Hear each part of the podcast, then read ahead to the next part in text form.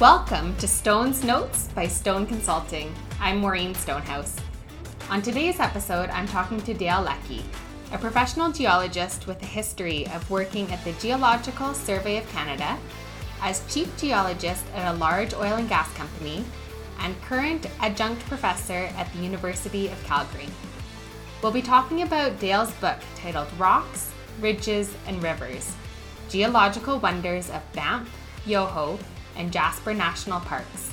One of the many highlights is discussing how a sinkhole is formed. We're rocking out today with Dale. Welcome to Stone's Notes. Hi, Dale. Welcome to the show. Thank you so much for joining us today. Hey, Maureen, thank you for asking me. This is so, I'm looking forward to this. I love doing things like this. It's so exciting to talk about the geology and the scenic sites of Western Canada. In this case, Banff, Jasper, and Yoho National Parks. There's so much to see there. Yeah, your book here, The Rocks, Ridges, and Rivers, it's a really good one, just guiding you all the way from Calgary to Jasper. What was your inspiration for writing this? Um, I've been thinking about it for about 15 or 20 years. I did my PhD in the Rocky Mountains. I loved them. I've been taking people, Canadian Society of Petroleum Geologists members for field trips into the mountains for years, for decades. Um, at the oil companies that I worked at, well, Nexen mainly and its predecessors, same thing, taking people into the mountains, into the foothills for training. In those days, look for analogs for gas and oil exploration. We look at the modern, you look at the rivers, the Kicking Horse River, or you go look at Fernie Kootenay transition and things like that. Coal bearing, gas and oil bearing reservoirs. That's why I did it. It was uh, just, it was something I've been thinking about. I retired from Nexen and it was time to write a book. So you've done a lot of work dividing this into the eight different sections, and in each one, you have a nice color coding where it details some road stops. So if we're gonna pretend we're on a little road trip here, and we're gonna stop in a section, in an area at each section, and let's just talk about each of them. So if we start from Calgary, one of our first stops would be um, Mount Yamnuska. So Mount Yamnuska, you know, you're driving west, you're driving from Calgary, you, you hit the Petrocan station, at the Trans Canada Highway, and you go from the interior plains into the Rocky Mountain foothills. You're in the triangle zone right there. You keep going west, the rocks keep getting older and older, and then you get to Morley Flats and you see Mount Yamnuska, that vertical cliff. It is just so awe inspiring. It is just so impressive. And that's the boundary between the Rocky Mountain foothills and the Rocky Mountain front ranges. And it is such a boundary. And why is it there? It's there because during the Paleocene into the Eocene, we had movement along the McConnell Thrust. And along the McConnell Thrust, it's 480 kilometers long. It's a massive thrust, one of the biggest we've got in the Rocky Mountain foothills, and it was pushed from west to east. This was at a depth probably seven kilometers deeper than it is right now. So we had those rocks being thrust to the west the let me think the Mount McConnell thrust at Mount Yamnuska, it's 51 million years old.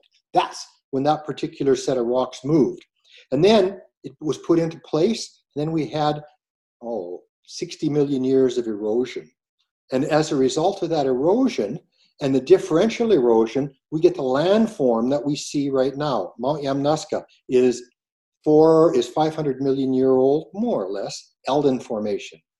Um, algal carbonates and it's been it was shoved oh probably 30 to 35 kilometers in an easterly direction at great depths. Then we get the erosion.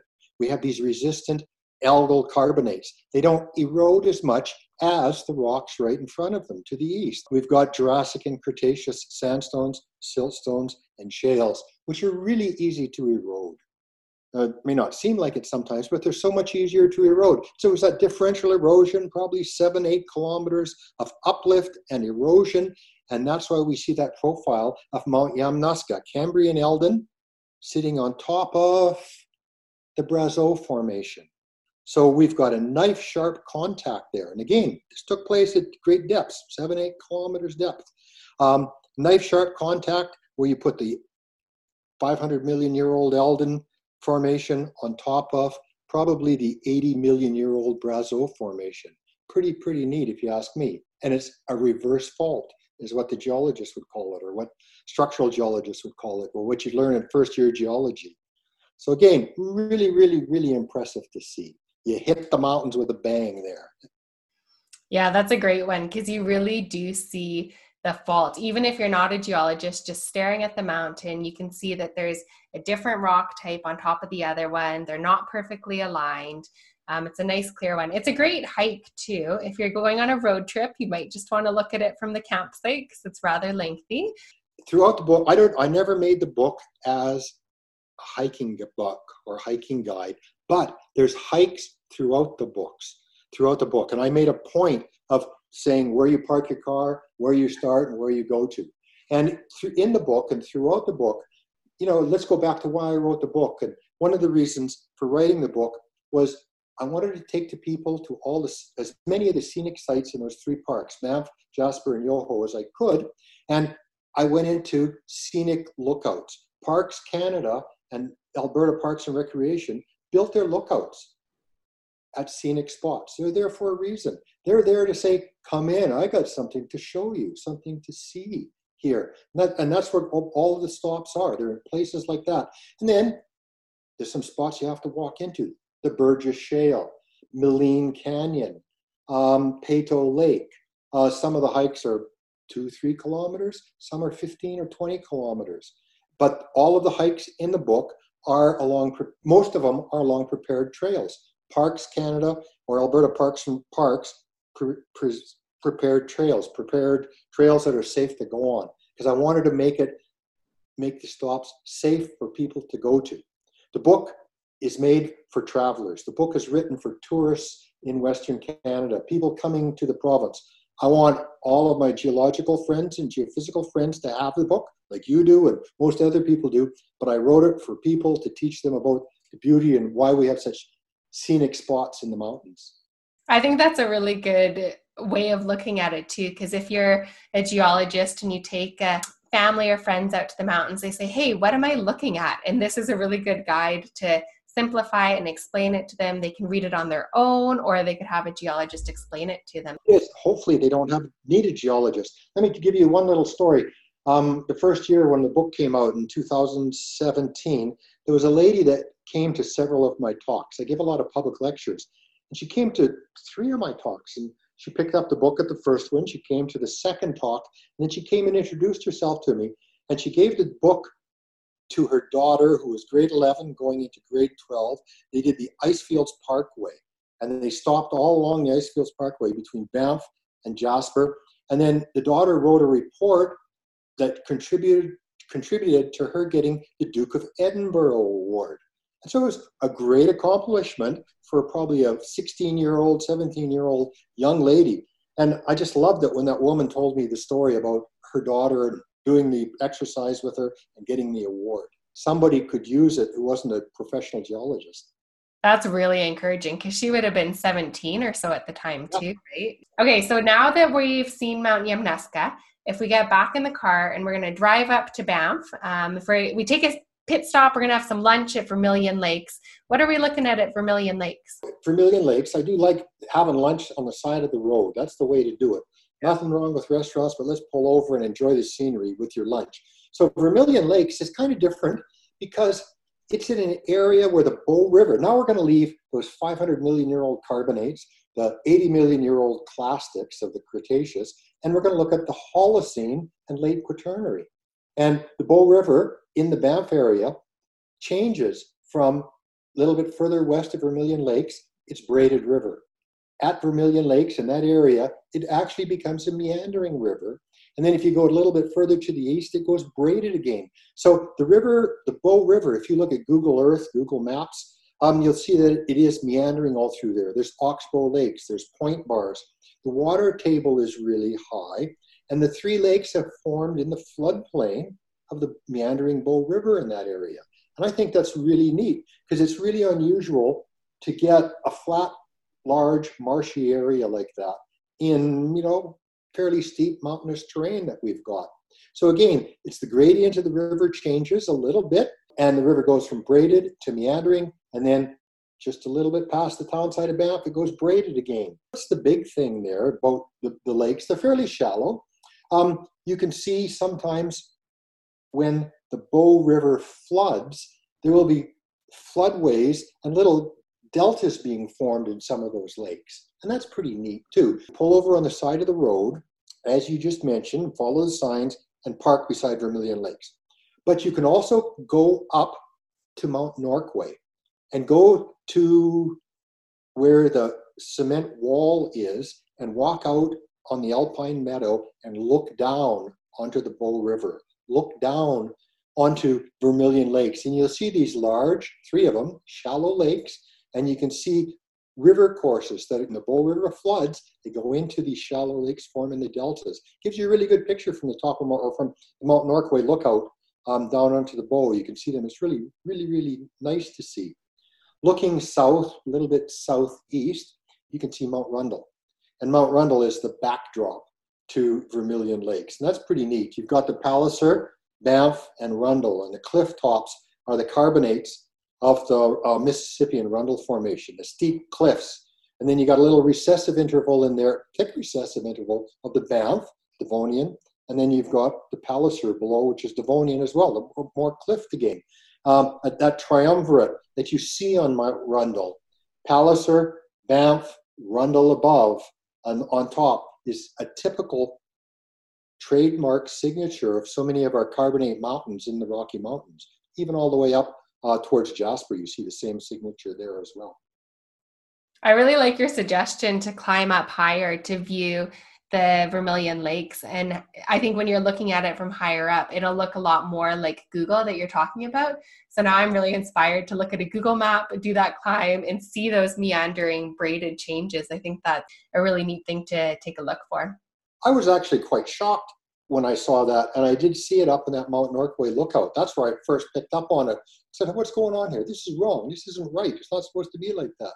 Yeah, but that's what it is.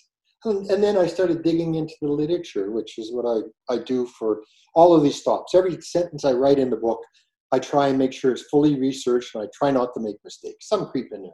I couldn't find anybody who'd written about the Bow River, Vermilion Lakes, from a geomorphological, geological, sedimentological perspective. Okay, so after we've had our lunch at Vermilion Lakes, um, from Banff, let's take a drive up to Lake Louise. So while Lake Louise is beautiful, Moraine Lakes is also equally beautiful. You need to be there bright and early to get a parking spot, but we'll just pretend it's now 6 a.m., crack of dawn, we've managed to park. So um, can you share the geology of Moraine Lakes? Oh, Moraine Lakes, yeah, that's pretty neat. Um, one of the things I did do in the book is wherever I can get a little bit of snippet of history or where the names come from, I would always include it. It's not a history book, but just to keep it interesting. So in 1895, um, it was an explorer, Sam Allen, and he called it the Valley of the Ten Peaks. Because when you're at Moraine Lake and you're doing a little circuit there, you look at those 10 peaks off in the distance to the west. And the, the, the name, the Valley of the Ten Peaks, the Stoney Nakoda people, they used to call it um, and I'm going to misname it. They called it Wenkchemna, and that means it, it means ten in Nakota, and that's where the name came from. He picked up on that. Why is Moraine Lake there? Why does it have its name? Well, it's created by a glacial moraine. How does that glacial moraine happen? Well, to the south, a little bit southeast, if I remember right, is the Tower of Babel, B A B E L. And there was a large landslide from the Tower of Babel, Babel um, onto the glacier that was coming down the valley there. So we had the glacier coming down the valley. We had a humongously large landslide, supposedly.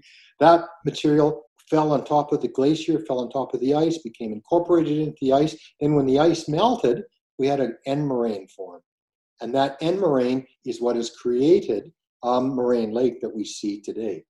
Some of the other things that we see when you're standing on the moraine, on the end moraine, and you look to the west, you'll see the 10 peaks and you'll see a constant wall of talus cones. And talus cones are where you have a little canyon or a large canyon coming out of, out of the mountain, coming down the mountain, and it hits a vertical wall and debris starts coming down. Um, and it basically, it's a wall of talus material. And you'll quite often see these little canyons that, that are, are, are feeding them as well. It's so impressive to see. A friend of mine, Heather Pant, she put a bunch of paintings in the book. She gave me 15 paintings to put in the book, and she really, really captured Moraine Lake, the alluvial fans, I think quite splendidly. She really captured the essence of the of the Valley of the Ten Peaks. One of the reasons um, I wanted some art in the book was for many of those stops, I wanted to have people viewing the rocks that we're looking at through the eyes of an artist as well as through the eyes of a geologist or through the eyes of a scientist. And I think it went really, really well. The other thing, you park at Moraine Lake and you do the little walkabout, you climb the hill, and that hill that you climb is made up of boulders of the Gog quartzite.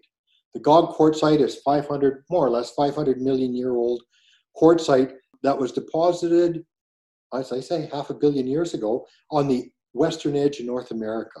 There's about a kilometer of Gog quartzite. It forms the spine of the Rocky Mountains, almost along the Alberta British Columbia border. It's usually just a little bit to the west, sometimes a little bit to the east of the Icefields Parkway. Well, anyways, that Gog quartzite collapsed. It fell onto this glacier, and it's what gives you, it's, it's what created the end moraine. The Gog quartzite, we're talking about the Gog quartzite at Moraine Lake. Well, let's go 200 kilometers north. Let's go to Mount Edith Cavell in Jasper. And at Mount Edith Cavell in, in Jasper, it's kilometer of Gog quartzite. Well, there was a big landslide of Gog quartzite on the glacier at Mount Edith Cavell. Oh, I'm going to say they think it was about 18,000 years ago. The big blocks came out on that valley glacier, joined the Athabasca Glacier, flowed out to Hinton, met the giant Laurentide ice sheet, got deflected southwards all along the Rocky Mountain foothills. And guess what? That's how we got the Okotoks erratic from the Gog quartzite again. You know, I did a little digression, a little sidetrack, took you from Moraine Lake to uh, Mount Edith Cavell and Jasper, and then I ended up with the Okotoks erratic in the town of Okotoks. Just such beautiful scenery we've got in this province caused by geology, wherever you go, and they're all somehow related to one another. Yeah, it's good to think about too the way you explained it. It uh, really ties how it traveled those long distances because they are they are quite far apart, and it's not naturally deposited there. So you need a process to move it, um, and it's really good to kind of tie in the glacier as how it got there and the backstory to Moraine Lake, where the name comes from. Good general knowledge for everyone to know what is a moraine and why is it called that, right? And then Valley of the Ten Peaks behind now they call it they got they, they call the chain of mountains Wenkchemna, basically, which was again was Nakota for ten. They cha- they changed the name to a Nakota name, which it was originally, which is really good. Yeah, that is good. Okay, so if we hop in our car from Lake Louise, now we're going to drive through the field area in Yoho National Park. So I'm going to do a little reading to you. So to get from Alberta into into British Columbia, you cross uh, the Great Divide. You go down the Kicking Horse Pass into the spiral tunnels. So a little story, a little bit of history. The Kicking Horse. James Hector mapped Kicking Horse Pass in 1858. Short of food and in rugged terrain, he was kicked by his horse after it went into the river to escape fallen timber. After Hector regained consciousness, in a grave the rest of his party, thinking he was dead, had dug for him, it was said he named the pass after that memorable moment, Kicking Horse Pass. Whether that's true or not, it's one of the stories that floats around. That's a neat story. Until reading your book, I hadn't heard that one about the Kicking Horse Pass yet. After we're through this area, with some advanced planning, we could make a stop at the Burgess Shale. Could you tell us a bit about the geology of this? So, now to the Burgess Shale, and I'll continue to read a little bit and then we'll talk a little bit about it. The Burgess Shale, unusual fossils from half a billion years ago.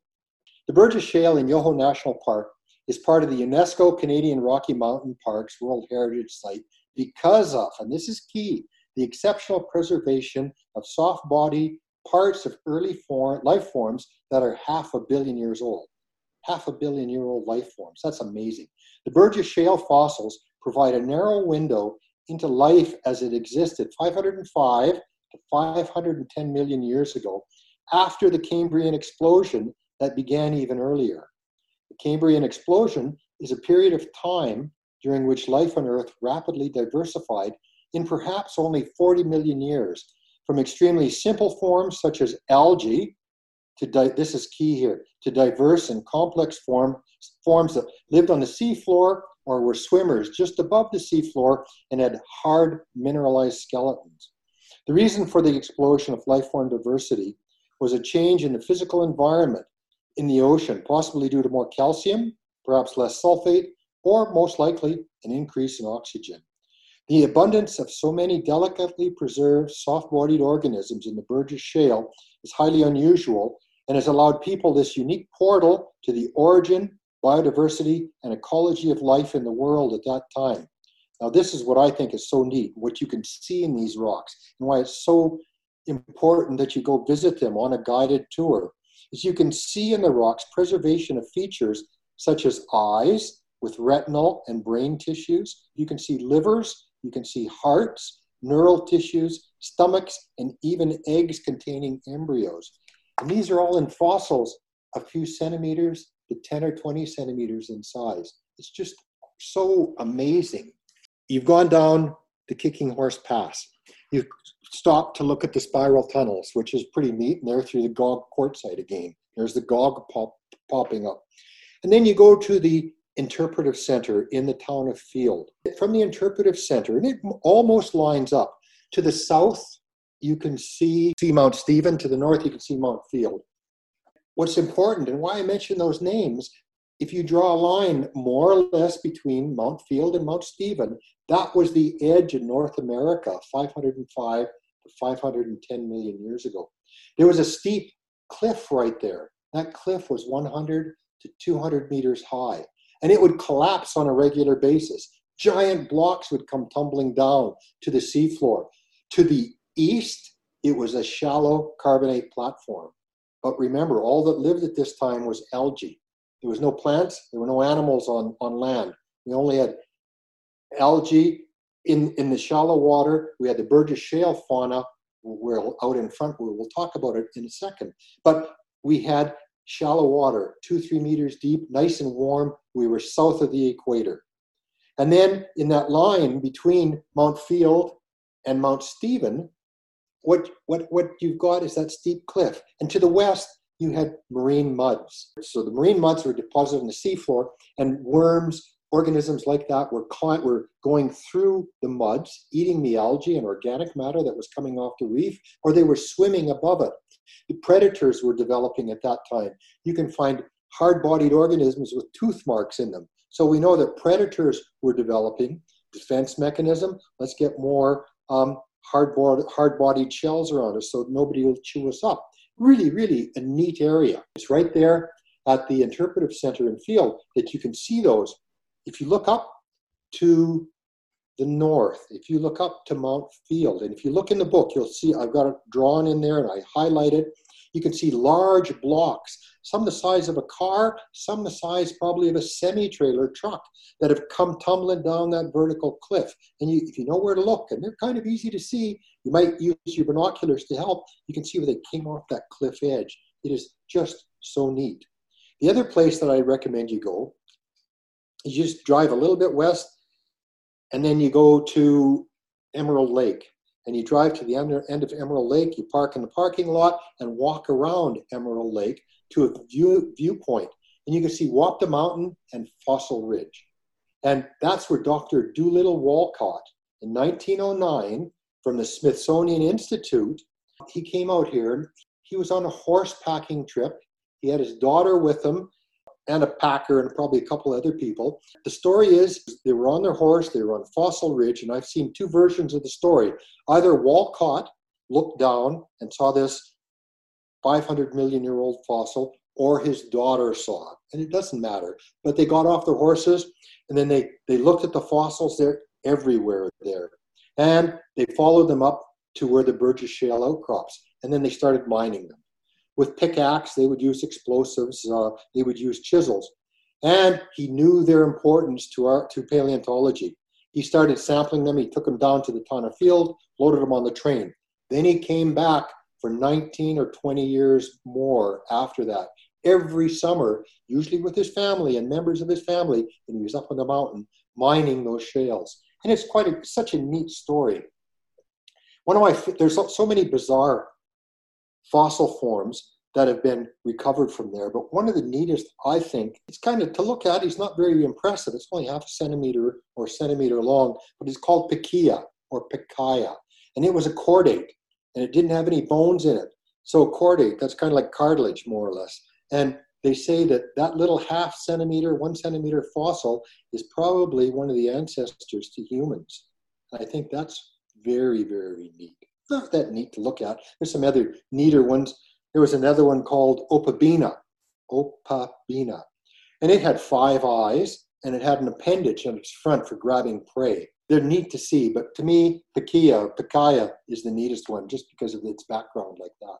Well, and to think that humans evolved from a one centimeter organism is a really huge growth scale, exponential growth when you think about it. So it's yeah. Half a billion years ago, too. And then several of those life forms evolved and dead ended. They didn't go anywhere. So, for whatever reasons, they died out. But this one did, and therefore, there go you and I. Yeah, it makes you wonder why, that's for sure. Yeah. Lots of stops in the field area that we would have done the uh, Burgess Shale, the Emerald Lakes. So lots of stops in there. Um, now, for if we continue on the journey uh, and head into the Icefields Parkway, one of the things that you'll see on the ridge is Big Bend. What do you think of Big Bend? I think this is a typical geology field stop that a lot of people do. It's a rather popular one. Yeah, what are your thoughts on it? Before you talk about the geology, I think the Icefields Parkway, and on a blue sky, sunny day, when you're driving south to north and you start driving up that Highway 93, the Icefields Parkway, and you're going up Big Bend, I think it is the most beautiful place on earth. And I've been to so many places that I think are beautiful, but this just takes the cake and it's just so well worth so well worth going to see. And it, geologically, it's it's spectacular. You're in the main ranges of the Rocky Mountains. The road goes up to Palliser, um, the Devonian Palliser limestones, and it's fairly flat lying. One of the reasons it's flat lying is because it's in the core of a really broad syncline. And so it's a core of a syncline, fairly flat, a little bit of curvature to it. And then just a little bit to the east, is a fault, and it's called the Mount Coleman fault. And that fault offsets the Palliser Banff Rundle. Remember those names again. It's a reverse fault, and the stratigraphy offsets Palliser, so it's sitting adjacent to the Rundle. And it's only by doing detailed geological mapping that you'd be able to see that and figure that out because the two cliffs are adjacent to one another, separated by the fault. You can see the fault and you can get start getting suspicious about it. And then on the west side of the highway, and again, the Big Bend, what you've got these steeply dipping beds, uh, vertical dipping, steeply dipping beds. And there, because just a little bit further to the west, you've got the Simpson Pass Fault, is one of the big ones. And it's deformed, it gives us uh, vertical dipping beds in the Fairholme group, which are located stratigraphically below the Palliser Formation. So again, Devonian in age. So that's the Big Bend, just such a beautiful area because of the cliffs, because of the Rundle cliffs, because of the Palliser Formation cliffs, we've got those spectacular waterfalls that you see. And don't forget the waterfalls, especially in the spring or after, uh, after a big rain. Make sure you stop on the roadside pullouts to look at them and try and understand why they're there. It's related to the stratigraphy. Vertical limestone cliffs, dolomite cliffs, they're hard to erode. They're vertical. It gives you great waterfalls.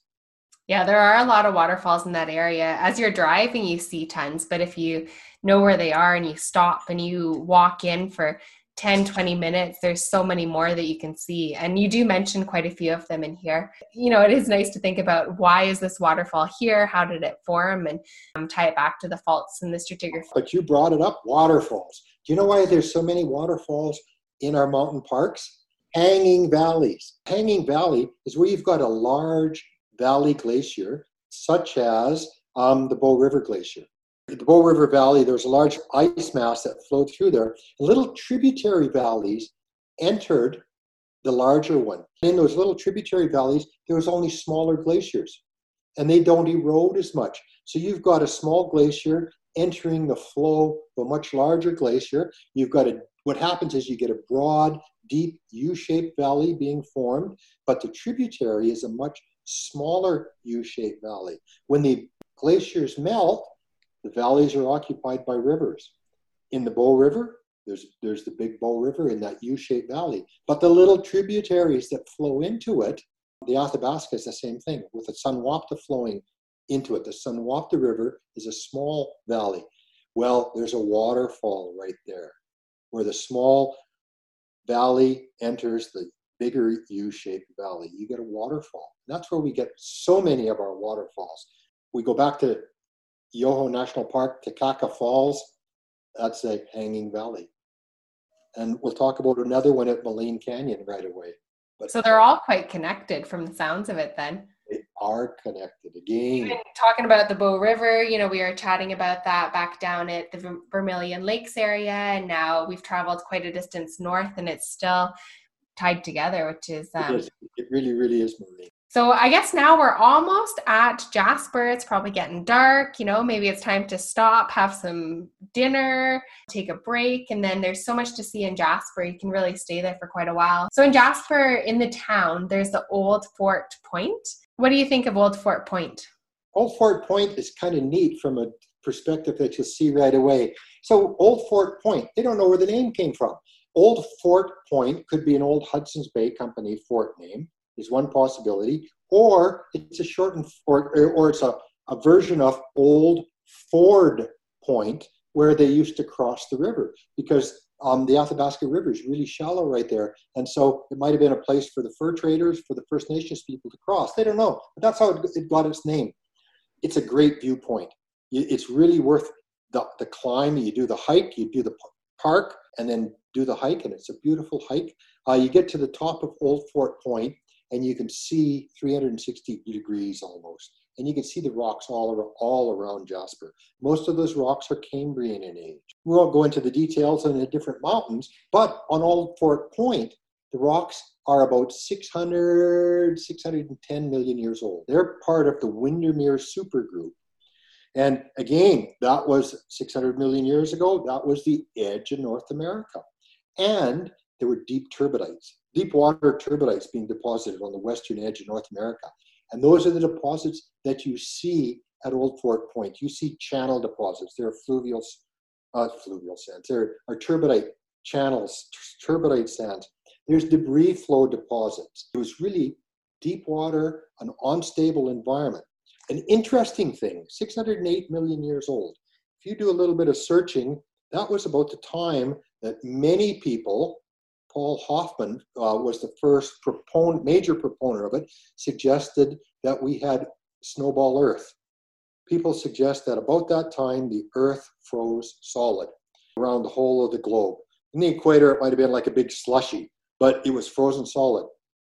Hmm. Um, there's a little issue with that. I don't see anybody really saying that for these rocks that we're looking at in Jasper. But one of the scientists at the Geological Survey of Canada, Margot McMechan, has mapped really large glacial deposits, thick glacial deposits, extensive glacial deposits to the north and east of Old Fort Point.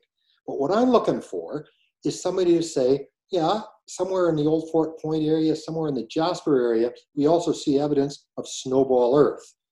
And I'm not saying it's not there, but when I went through that literature, I couldn't find it. I digress to McBride, which is about an hour west of Jasper. You fly into the mountains there, and you can see uh, Windermere supergroup rocks there. Well, there are deposits that look like like they're ice rafted sands and gravels that fell into these deep water deposits, and that would give you some support for some of Margot McMechan's observations of the Great Glacier that we had to the north and to the northeast. Now, let's leave those 608 million year old rocks and let's go 600 million, 8 million years into the future.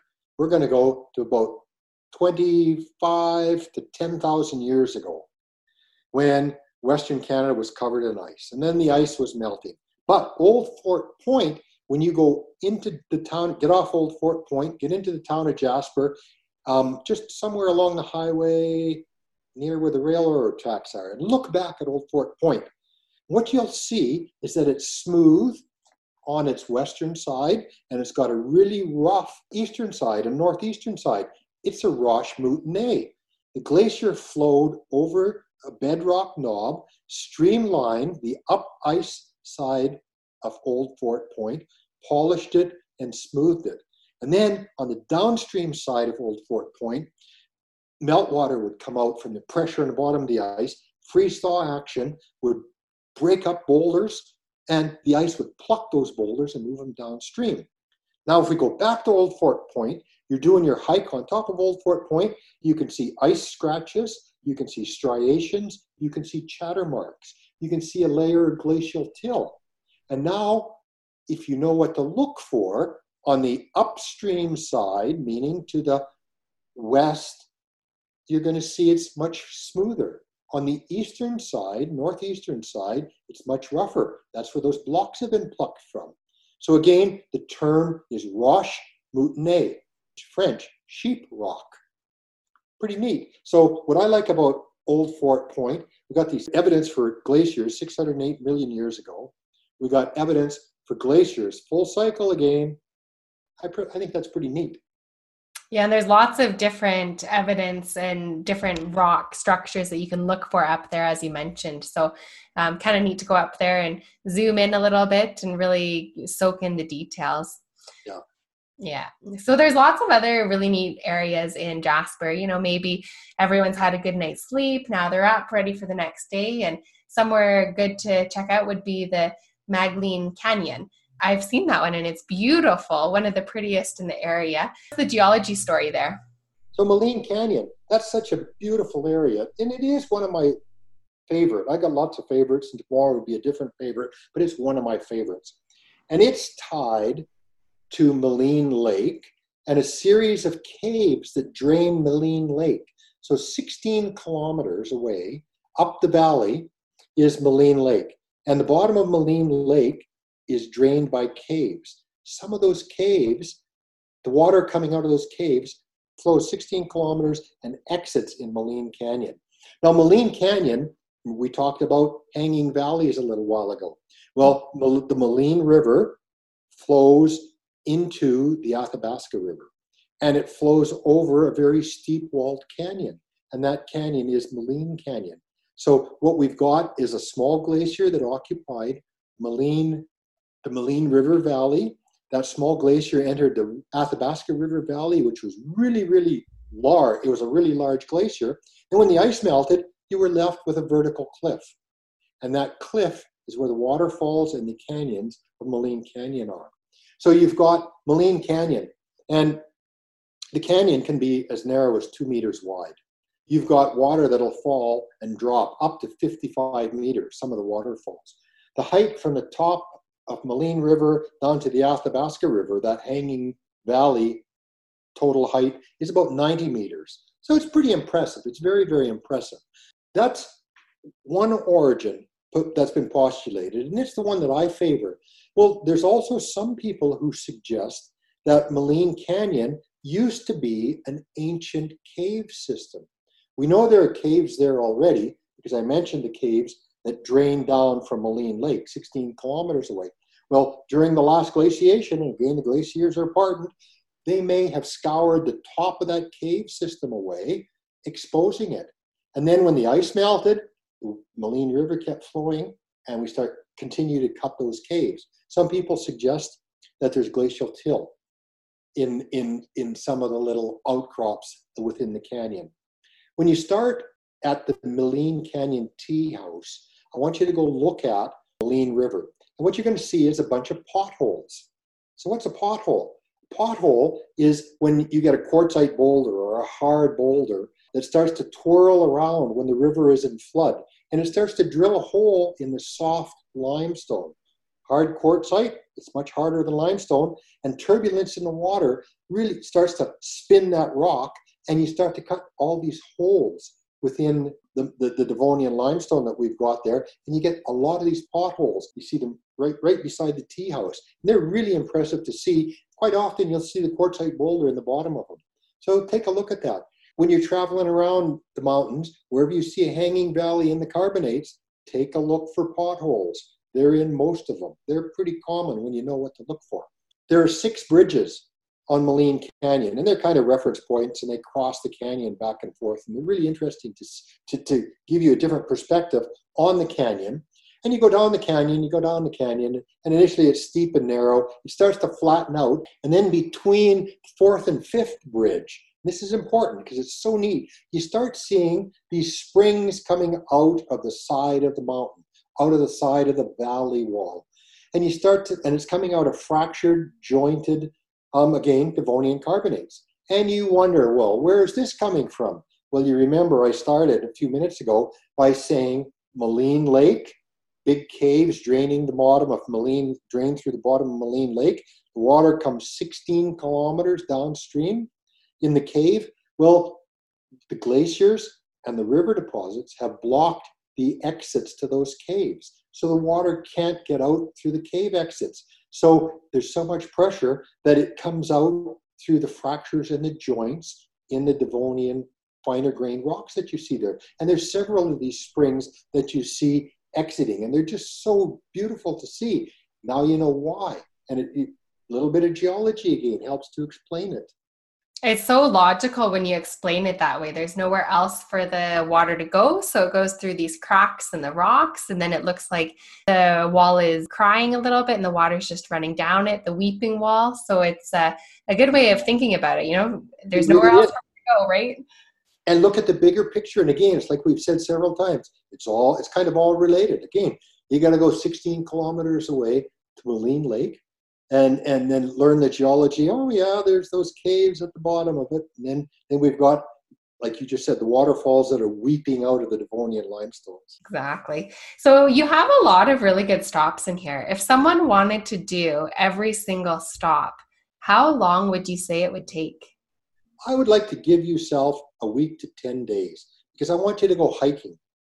You can blast through it and, and do it in two to three days with no hiking or minimal hiking. Because remember, most of those stops you go to Parks Canada scenic lookouts. Every one that we talked about is a Parks Canada scenic lookout. And so there's great places to park. Just walk a short little distance, take in the viewpoint, read my book, and then go on. But if you do every hike, like the Maligne Canyon hike, that's three hours. Yeah. Uh, it'll take you all day to do the Burgess Shale. So don't, you know, I'd say don't rush it, but to do them all, I'd say you could do it in a in a good week, and it would be just such a blast.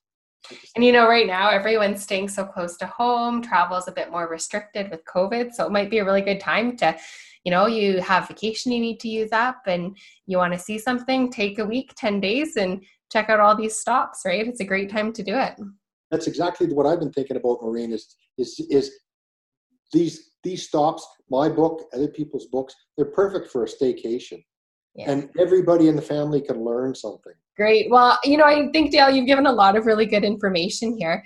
Uh, is there anything else that you'd like to cover that we haven't gone over yet? I think we've done really good. We've covered the highlights. You know, I, what I wanted to do was take people from Bow Valley Provincial Park, which isn't in the national park, but it looks onto the mountains.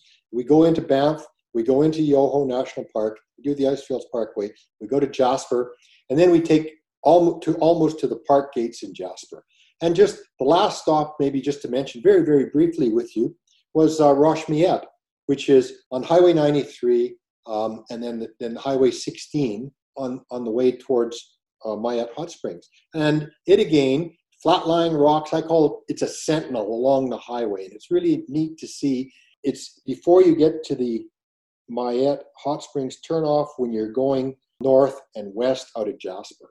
Well, anyways, it's the core of another large syncline. Looking at Devonian, Palliser, Banff, Rundle, there's a large thrust fault there called the Miette thrust. And what you do is you put Jurassic rocks up against Cambrian strata. That's almost how we started this podcast when we talked about Mount Yamnuska, where we had Cambrian strata, Eldon again, again up against the Brazeau Formation. We're seeing the same story. We've come full circle again. It's just another, it's another beautiful spot to look at, and I describe it in the book. Now, where did Roche Miette, how did it get its name? Well, one of the ideas put forward is that there was an early fur trader, and he climbed the mountain, and his name might have been Miette, and so they named the name they named the mountain after him. Another suggestion is that it's a Cree First Nation translation, alliteration of, again, I'm not going to say it right, Mayatik.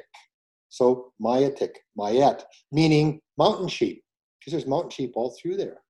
So again, we've, we've covered the three parks. Uh, the, the, we've looked at the rocks in our, in our discussion here, Maureen, the rocks, ridges, and rivers. We've covered them all of Banff, Jasper, and Yoho National Parks. I think that's a lot of fun. It is a lot of fun. Thank you so much, Dale, for coming on to talk about your knowledge on um, these three different national parks and sharing some more details on some of the lookouts. So thank you for doing that. Oh, I appreciate it. It's an honor to do so. Thank you. Stone's Notes is brought to you by Stone Consulting. We can be found online at www.stoneconsulting.info or send us an email anytime at stoneconsultingcorp at outlook.com. On behalf of everyone here, I'm Maureen Stonehouse. Thank you for joining us. Until next time.